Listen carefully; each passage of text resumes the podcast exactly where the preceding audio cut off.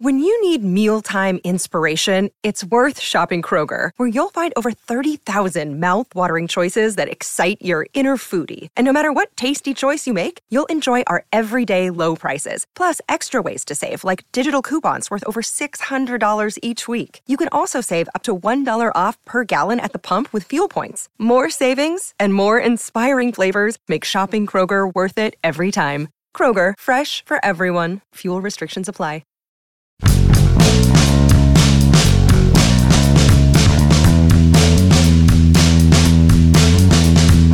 So, hey, the PECOTA projections are out.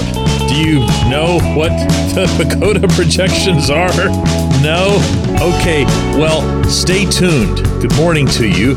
Good Wednesday morning. I'm Dejan Kovacevic of DK Pittsburgh Sports, and this is Daily Shot of Pirates. Always full of surprises and coming your way bright and early every weekday if you're into football and or hockey. I also offer daily shots of Steelers and Penguins that can be equally full of surprises. PECOTA, and that's all capital letters P-E-C-O-T-A, is a prediction thing that's been done for years by baseball prospectus. Baseball geeks have this tendency to name their various projects with cutesy little monikers like PECOTA.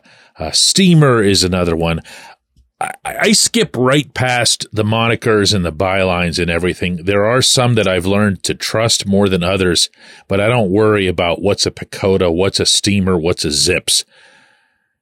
This projection, which is one of the more popular ones in the industry, has your ball club finishing fifth in the National League Central Division, which, of course, is home to five teams.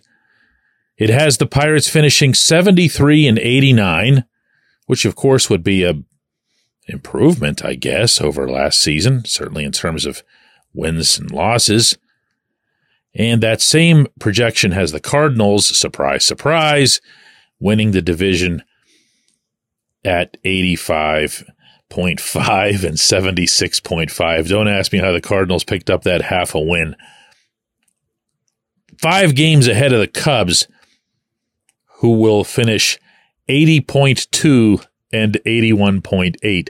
So by virtue of the Cardinals winning the division with only around 85 wins and the Cubs being second with a less than 500 record, PECOTA slash Steamer slash Zips, whichever one this was, I already forgot, doesn't think much of the Central at all. So there's all kinds of data and formulas and everything else that gets poured into this. But if you want to know what I think about this analysis or any analysis that comes across equally pessimistic about the Pirates' chances this coming season, it's this.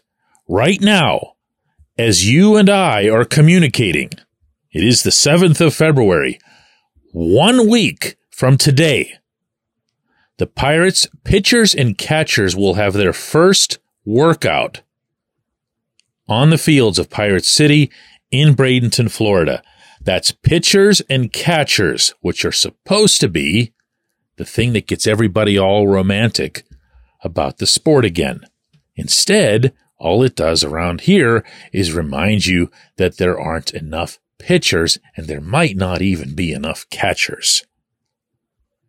But when you're talking about being a week out, and yeah, I know there's a handful of free agents still out there. There's Trevor Bauer still out there if anybody dares to touch him.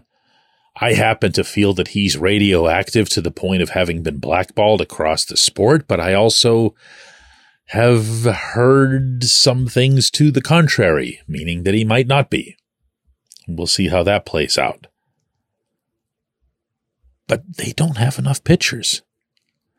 And unless they go and get not one, probably not even two, I, think you have to go and get three pitchers from the outside. That doesn't mean three instant slot them right into your rotation, no brainer starters. that means one of those for sure, and a couple others who can at least contend to be number six types when you inevitably need help over a 162 game schedule. Even those guys aren't here. Even that's not visible a week out from the first pitchers and catchers workout in Bradenton. And that's, that's not something where you need a PECOTA steamer zips to tell you how to feel about the coming season because what it makes you feel, in all likelihood, is that there's just no urgency.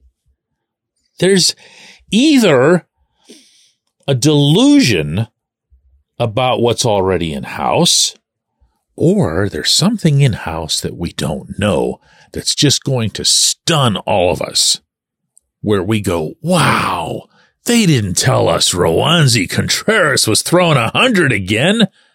And that Luis Ortiz has just found himself and his work ethic and his poise and everything else. And that Quinn Priester has been banned from throwing slow stuff. Well, here are the starters everybody's been waiting on. And you can like put on little party hats in the middle of Pirate City and everyone can celebrate, pop champagne. Hey, I, but that's not it. There's no way that it'd go undetected, much less unreported for this period of time. The real answer, in all likelihood, was the first thing I said, which is that there's just, there's just no urgency. And that comes from the top, but it's also accepted by the middle, by baseball ops. I've not sensed any urgency from really any of these individuals for five years. And that's the danger of doing these all out 10 tons of TNT type blowups.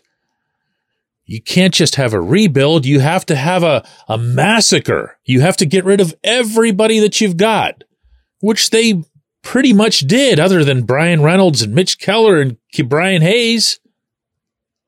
Everybody else went poof. Completely from scratch. Everything was done that way. Why? Because as I've been telling you for years, that kicks the can farther down the road, passes the judgment to a later date. I don't believe that it's necessary, but they went ahead and did it anyway. And then what happens? You're competing, and I use the term lightly at the big league level, without really competing, and you lose some of that edge. You lose it to the extreme that you can sit there passively and watch your team start out 20 and 8 and not give a crap, not do anything about it put that into your PECOTA steamer zips pipe and smoke it. When we come back, J1Q. This portion of Daily Shot of Pirates is brought to you by our friends at North Shore Tavern, that's directly across Federal Street from PNC Park. It's home of Steak on a Stone, an eating experience, underscoring the word experience. The steak is brought to you partially cooked on an 800 degree stone, and you do the rest. It's a ton of fun, it's a great meal, and it's a baseball atmosphere like no other in Pittsburgh. North Shore Tavern, right across Federal Street from PNC Park. Your front door, your car, your bike, your computer, your gun. Safety is a habit. Every day you lock and secure your home and everything you want to keep safe. Gun safety and responsible storage are no different and the best way to help prevent accidents, misuse, and theft. If you have a firearm, own it, respect it, and secure it. Visit ProjectChildSafe.org. Brought to you by the National Shooting Sports Foundation and the Bureau of Justice Assistance.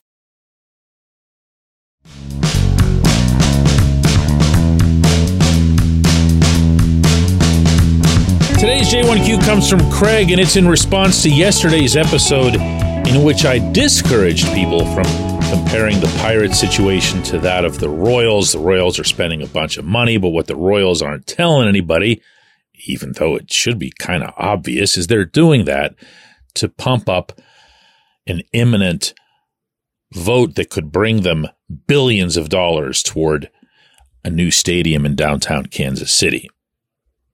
Craig says, I don't care about the money, DK. I don't care about the contracts that the Royals have signed. What I do care is that Bobby Witt was a 2019 first round pick who got that contract on merit. Are there any Pirates draft picks who fit that profile? This is a fair thing to bring up, Craig.